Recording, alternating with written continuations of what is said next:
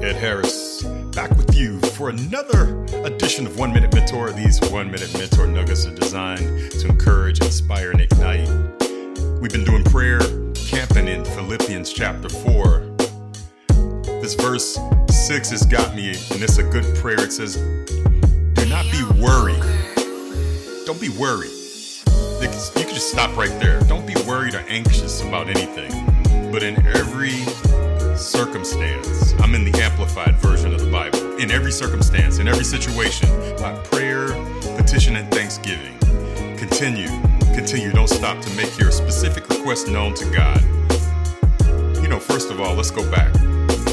I'm coming to you, Lord, and I know sometimes we have the tendency to worry. But I'm releasing all that worry, that stress, that doubt, and I'm trading that in for trust in you. So I'm not worried. I'm coming in the boldness of Jesus.